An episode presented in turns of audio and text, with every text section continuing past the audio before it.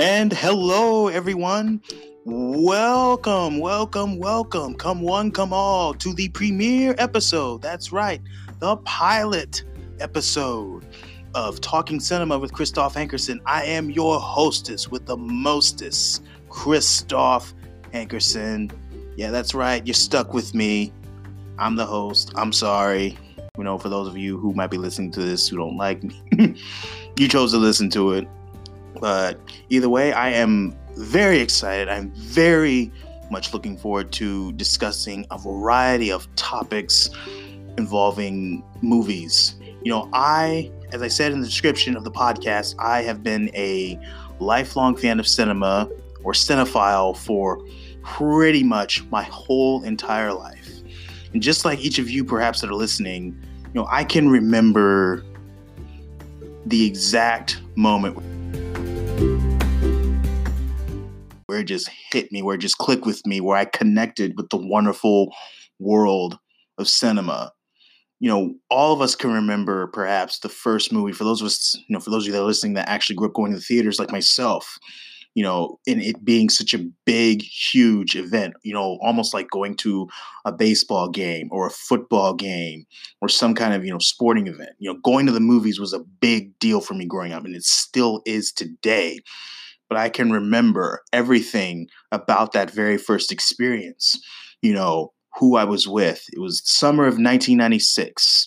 I'll delve into that. I was two and a half years old at the time, and Disney had released its latest animated classic, Hunchback of Notre Dame. Yes, the darkest Disney movie, arguably the darkest Disney movie of all time, was my first theater going experience.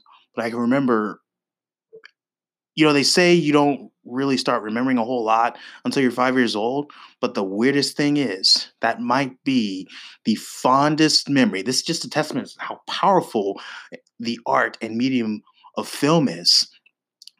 I don't remember anything before five, except for the fact that the first movie I ever went to go see in theaters was Hunchback of Notre Dame, summer of 1996, at a theater that is no longer in existence. Back when a lot of malls. It was common for malls to have theaters. It was on a Saturday afternoon. I think it was, you know, maybe maybe not opening weekend, but the weekend after. And I just remember being mesmerized by it. You know, the everything, the the storytelling, the the animation was just so superb. You know, I didn't really understand a whole lot about the the deeper meaning, the deeper levels of, you know, what they were going for with that film but but I just can remember being wowed by it. It's like, wow, this this is really cool. You know, and I'm sure each and every one of you that are listening to this right now, you remember your first movie that you ever saw in theaters, whatever year it was. You know, I talked to a lot of I talked to a lot of different people. We just had May the 4th, and there are a lot of people that I have talked to over the years when I start talking about Star Wars and you know how great it is and you know how it has impacted my life you know to the point where you know i quote them endlessly you know they will tell me that the very first movie that they ever saw in theaters was the original star wars that came out in 1977 i've come across a lot of people that have been you know people that are old enough to remember when it originally came out that that was their first movie that they ever saw. So you know i kind of wanted to I, I started this pilot episode off you know, explaining to you that, you know, I really, I really love film and it started at a very young age. And, you know, I'm really, I'm really looking forward to having a lot of fun with this podcast.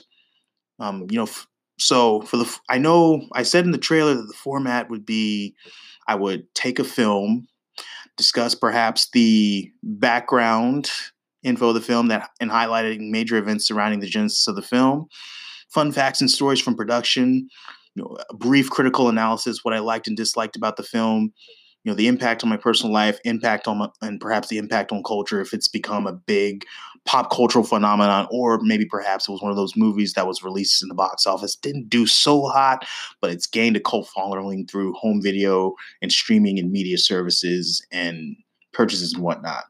That will be the format eventually. But one of the things that I really want to do these first few episodes of the podcast is for you guys to kind of get to know me, you know, get to know your host. You know, how, you know, I, I, I put it this way: How can you really delve into a subject, even if you have a lot of knowledge? You know, how are you going to grow your audience if you don't give them the opportunity to know you? You know, you, you, got you got to know your you got to you got to let the audience get to know you. So that's what we're going to do these first few weeks, these first several weeks of the podcast, these first several episodes.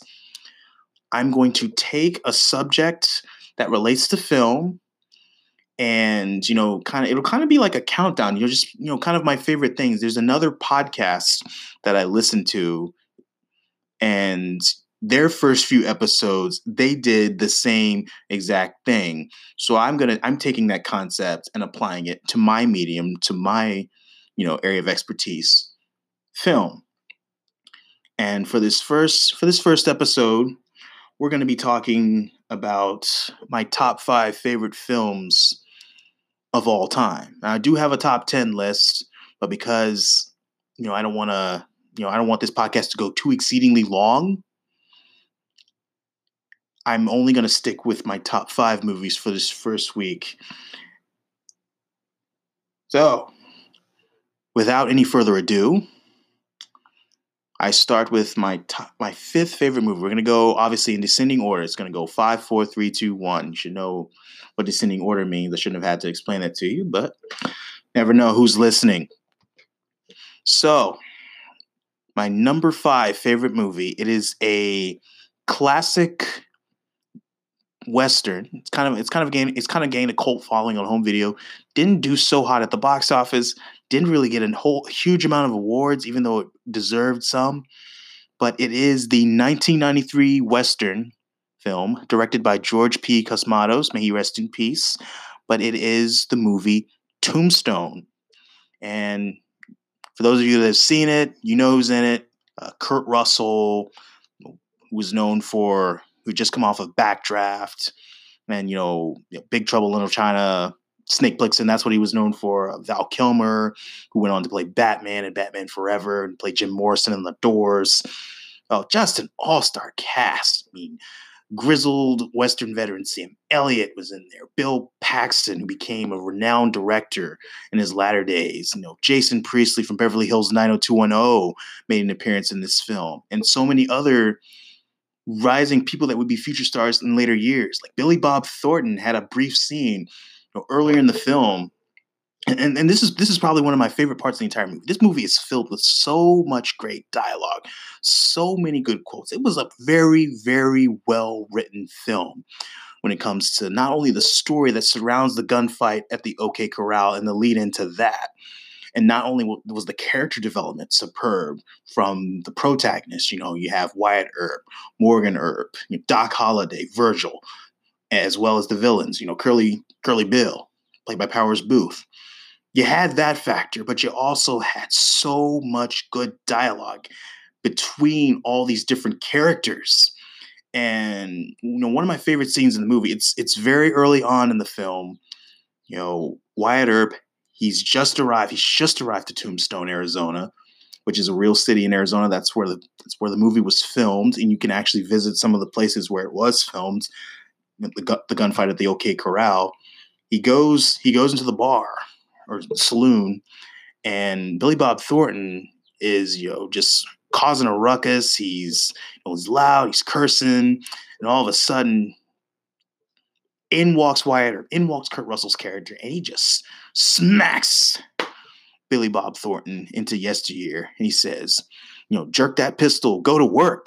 And so I said, I said, go to work, boy. It's like you don't do something, just stand there and bleed. And that's that is just so priceless. That is so timeless, so so well written. I mean, he just chewed up the scenery in that. I mean, Billy Bob Thornton did a pretty good job of chewing it up, and then Kurt Russell just completely took over then event, obviously eventually another one another one of those scene, moments that I like towards the end of the movie as it's leading to that budding climax that fine that showdown with Curly Bill you know after after his brother has been killed I know I may be spoiling the movie for some people that have not seen this great western if you haven't I highly recommend it if, honestly if you love the old John Wayne movies if you love the old Clint Eastwood movies you will love Tombstone. I love those. And but me personally, Tombstone is not only the greatest western that's come out in the last 25 years. I know it's been 27 years. The movie came out in 1993, but bear with me. The last 25 to 30 years, Tombstone is the greatest western that has come out. In my opinion, it's the greatest western that has come out. You know, greatest western of all time. And there have been some great movies. You know, I could just I could just sit and watch westerns all day. And Tombstone for me, it just has that that rewatchability quality for me. You know, that a lot of westerns don't have or that some westerns really don't have. And you know, it's attributed to a lot of the fa- I've mentioned all those factors that it attributes to, you know, the dialogue, the characters, the story, the music though is what is another thing that really moves me. Um, I probably, I probably first watched this movie when I was maybe freshman, sophomore in, in high school. It is a little bit more on the rougher side, you know, when it comes to the language and the violence. But man, I just remember just being blown away by those factors. And Bruce Broughton, who actually did the score for the film, he's he scored he scored a number of other movies as well. Um, you should check you should check out his portfolio. He scored The Rescuers Down Under. It's another solid classic Disney movie. But he did the score for this film. And there's a scene in the movie, well, it's actually during the credits, where the four the four main protagonists, Wyatt Earp, Virgil Earp, Morgan Earp, and Doc Holliday, and I'll get to, I'll get to him in a second, but they're all you know, walking. They're they're walking towards the gunfight of the OK Corral. You know, the sun is beaming down on them. And as the sun is beaming down on them, you know, you can kind of see the reflections and the camera's panning across them. And, you know, they've got that, you know, it, it goes, it goes, it, it zoom and as it's zooming in on them, it just, the music just intensifies. It's, it's everything, it, everything that is great about westerns. And honestly i'm just to go ahead and throw this out there. Everything that is you know great about being just a, a man and just you know how things were back then the must everything authenticity the the mustache everything. It's in there. It's in tombstone. Um you know great it's a solid movie and i am proud to say that i own it on all three home video formats. Yes, you guessed it. I have a VHS copy of the movie. I have it on DVD and I have it on Blu-ray. Highly recommend it. You know, if you haven't watched it in a while, go ahead and rewatch it. If you don't know what you're watching tonight, you can watch Tombstone. Excellent movie. Excellent movie. On a scale of one to five, I give it five out of five. Okay, so Tombstone is my number five favorite movie of all time. Moving on to my f- number four, my fourth favorite movie, another classic on this list. Now, this movie is very well known. I would wager that a good amount of my listening audience has actually seen this movie. Some of you perhaps have seen it many times, like myself it comes on. It I, I feel like ever since it entered in syndication, it entered in cable in the late '90s. It's either on TBS, it's either on TNT, or maybe perhaps it's on. You know, in the last few years, it's been on AMC a lot. Yes, you guessed it. It's Forrest Gump. You know, I'm pretty I'm pretty sure everybody's familiar with the story, but basically the whole movie takes place on a bench. Forrest Gump is literally waiting for a bus, and he is reenacting pretty much his whole life story from the time he was born, a little bit before he was born, the time he was born late 19, mid to late 1950s. And you're literally, this whole movie, the whole history of the world, in a sense, is told through the eyes of Forrest Gump. And it is amazing. It is excellent. I rarely ever agree. And no, this is this is probably just me. This is probably just me being a film critic. I, I, I took notes from watching Gene Siskel and Roger Ebert because I would watch episodes of At the Movies, you know, a, a lot on YouTube. So a lot of my critical analysis on film comes from them, even though I'll say I come to different conclusions than they do. But basically, this is one of those rare movies that I actually agreed with the Academy on all the awards that it got. I mean, you know, it was I believe it was best picture, best score, you know, all the all the awards, all the accolades. I believe Tom Hanks came away with the best actor award that year, if I'm not mistaken. But needless to say, you know, it, it deserved every it deserved every single accolade. I mean, the movie is timeless. You know, how often do you hear people say, you know, life's like a box of chocolates.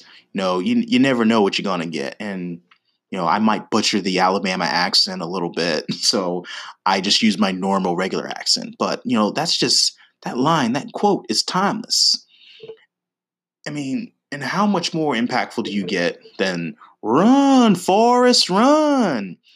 I mean, every time, I cannot tell you how many times I've said it, and I can't tell you how many times I've heard other people say it. Sometimes some of these people that are saying "Run Forrest Run" haven't even seen the movie, but they'll say it because they've heard their friends say it that have seen it. You know, people like myself that go around quoting it all the time, they've seen it, and it's like, oh wow, know, so that's where it comes from. But you know, there's moments like that, and you know, just kind of kind of getting back to the movie. One of the things I really, really, really love about this movie is the relationships. You know, it's just how loyal Forrest Gump is to everybody in his life. I mean, man loves his mom. You know, he's just very just you know just so loyal to her and you know wanting to do everything to please her. I mean, you know, she and she's I mean, she's the one that's believed in him since day one. You know, she's the one that told him, you know, you're no different than anyone else. You know how and he just took that and ran with it, literally. Eventually, later on in his life, you know, you're just the same. You're no different. Um, you know, Jenny, his childhood friend, whom he ends up marrying later on in life, even though they're kind of, you know, she's that friend that I feel like a few of us have had. You know, you you know you might have someone in your life for a few years you know depending on your living situation you might have someone in your life for a few years and then you know time and distance especially you know in this era you know there's no social media so there's no facebook there's no twitter there's no instagram there's no way of connecting with you know people that were in your life in the past. So it's like they were childhood friends then life kind of seemingly took them their separate ways. Then they meet up again you know forrest he has he's joined the military you know and she's you know just a hardcore left wing you know, all about the hippies, Flower Child, into that movement. And then they get reunited again. You know, he's giving a speech. He's giving a speech at the White House. He's received an award, and boom, there she is. There's Jenny, you know, Forrest, Jenny. They they reunite, and you know, eventually they get married and you know have kids. It's you know everything kind of came full circle for them, but you know, there's there's that relationship. There's Forrest and Bubba. You know, he, you know, at a time where, you know, as he's telling this story, you know, from the 1950s through the 1990s, one of the things that, you know, a lot of people watching this realize, especially people that were older at the time, is that there was a lot of racism and a lot of prejudice going on in America at that point in time. But I think one of the things that Forrest probably realized, and what Robert Zemeckis, the director of the film, wanted to get across to his audience, is that when you're serving side by side in the military, you know, it doesn't matter if your brother is black or white or what or blue or green or orange. I know I just threw in a quote from Remember the Titans, low key, but needless to say, it doesn't matter what you look like. You know, he's your brother and you need to treat him as such.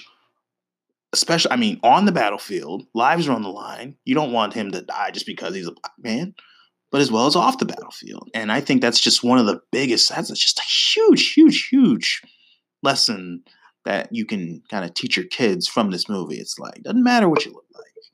You know, we're all people and we all deserve to be treated as such. And I definitely think that's what Bubba and Forrest friendship brought out. You know, after all, you know, he knows everything there is to know about the shrimping business. And then I have to get to my one of my favorite characters in the movie. Honestly, I love Gary Sinise anyways because of all the great things that he does in his in his real life for veterans. but man, Lieutenant Dan was probably is probably the most recognizable role that he's ever had.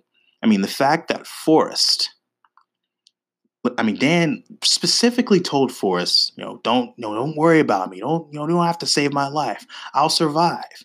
He loses both of his legs, as you well know if you've seen the movie. And he's still, and they eventually, obviously, Bubba dies, you know. They eventually go into they eventually go into business together. They go into the shrimp boat business together and create Bubba Gump's shrimp company. You know?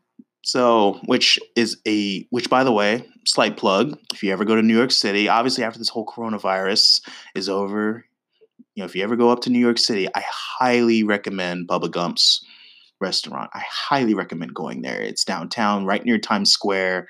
Amazing, amazing barbecue and amazing food. I it's great. And so is this movie. Highly recommend. Five out of five. No. It's if you haven't seen this movie, then you must have been living under a rock these past few years. These past several years. So I highly recommend. Next, next up on my list, number three. I'm just gonna quote it and let you figure out from there. If you build it, he will come. That's it. You guessed it.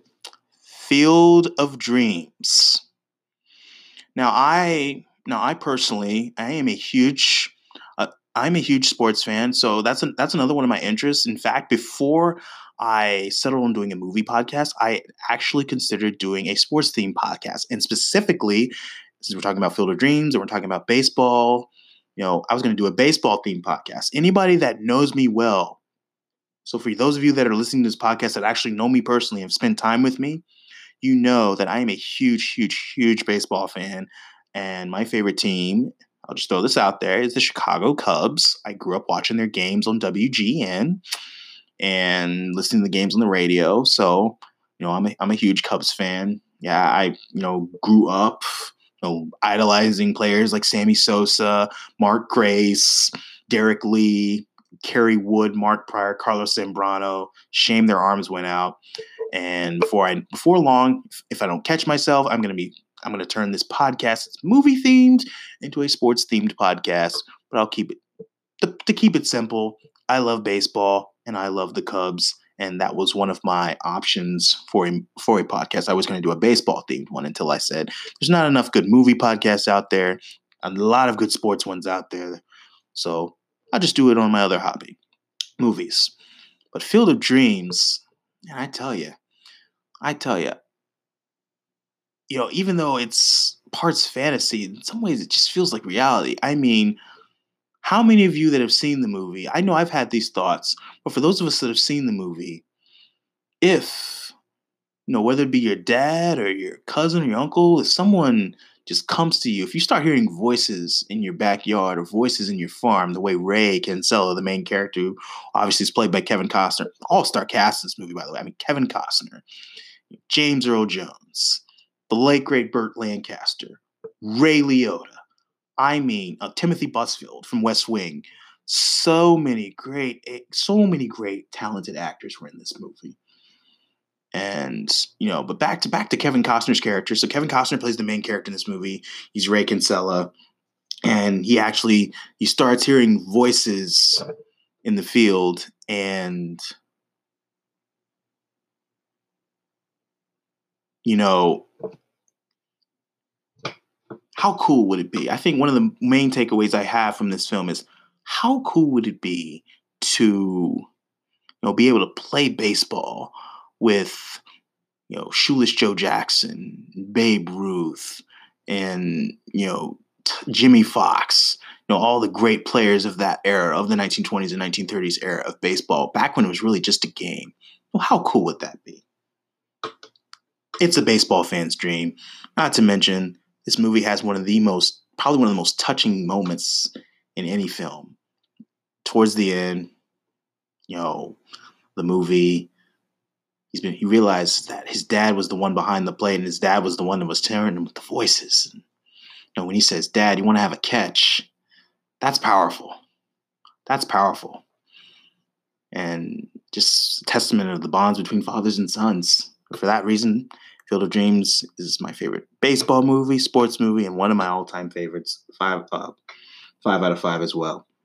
Rounding out the top two, we can do full episodes on these movies. They're so good. But Back to the Future. I mean, Michael J. Fox, Christopher Lloyd, Thomas Wilson as Biff. I mean, Marty, Doc, Biff. All these characters have become literally some of the most iconic characters in the history of cinema. And I'll delve more into this whole film. I, I could probably spend multiple episodes on how great Back to the Future is.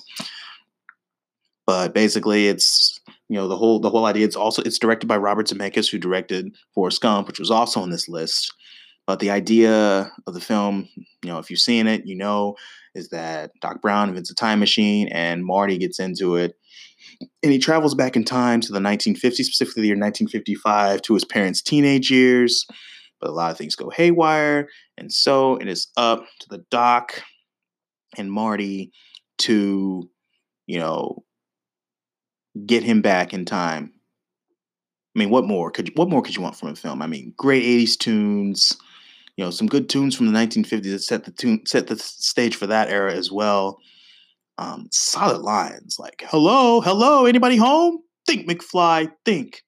Great music score by an underrated composer, in my opinion, Alan Silvestri. And people always tout, you know, John Williams, Hans Zimmer, James Horner, and deservedly so. They're probably three of the best composers that ever lived. Now, James Newton Howard to that list, but Alan Silvestri created a very iconic score for Back to the Future, to which, if you were to listen to it or hear it, you would automatically know where it's from. But I mean, I've I've been a fan of the franchise since I was a little kid. I probably first saw the movies on TV. I think NBC showed them when I was six or seven years old. I watched them, and ever since then, I've probably watched those movies once a year, every year. The rest of my, I mean, they're great, fantastic films.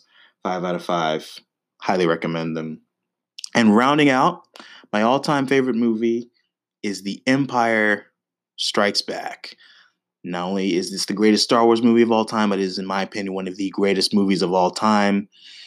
So the rebels win their victory, but in this movie, things get a lot darker. I mean, Luke finds out that Vader is his father. We're introduced to Boba Fett. Han Solo gets frozen into carbonite. Han Solo excuse me, there's a lot of banter between Han and Leia, Luke and Leia kiss. I mean, there is just so much that goes on in this movie.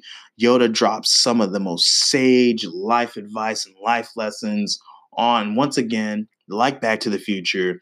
I can spend probably an entire episode talking about how great the Star Wars saga as a whole, which as of now is 11 movies and three series, two animated, one live action.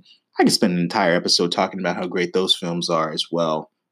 And for sake of time, you know, you know the stories. If you've seen them, if you haven't seen them, you're at least familiar with it. You know what happens. You know, I Am Your Father is one of the most iconic moments in the history of cinema. I mean, we got our big. I, I firmly believe the reason why George Lucas had that big battle scene at the beginning of the movie with the AT-ATs on Hoth is because he wanted to give room for you know, for, for us to see Luke's Jedi training with Yoda on Dagobah, and for us to eventually see Luke and Vader face off, for him to be revealed the awful truth that, you know, is indeed his father. Not to mention, introduced one of the coolest space pilots in the galaxy, the man, smooth as and cool as cucumber soup, Lando Calrissian what can I say? Five out of five, greatest movies of all time. Well, folks, getting we're getting to the end of the episode here. I just wanted to say it's been a pleasure recording this. Um, once again, whatever whatever podcast formats you listen to them on, it'll be on Spotify, eventually Google and Apple. Probably Spotify will have it first and encourage you to go on Facebook and like the page. It's Talking Cinema with Christoph Hankerson. I'm in the process of eventually starting a Twitter feed as well. Mike into the Instagram game too, and I'm definitely going to be launching a website here in the next several weeks and months.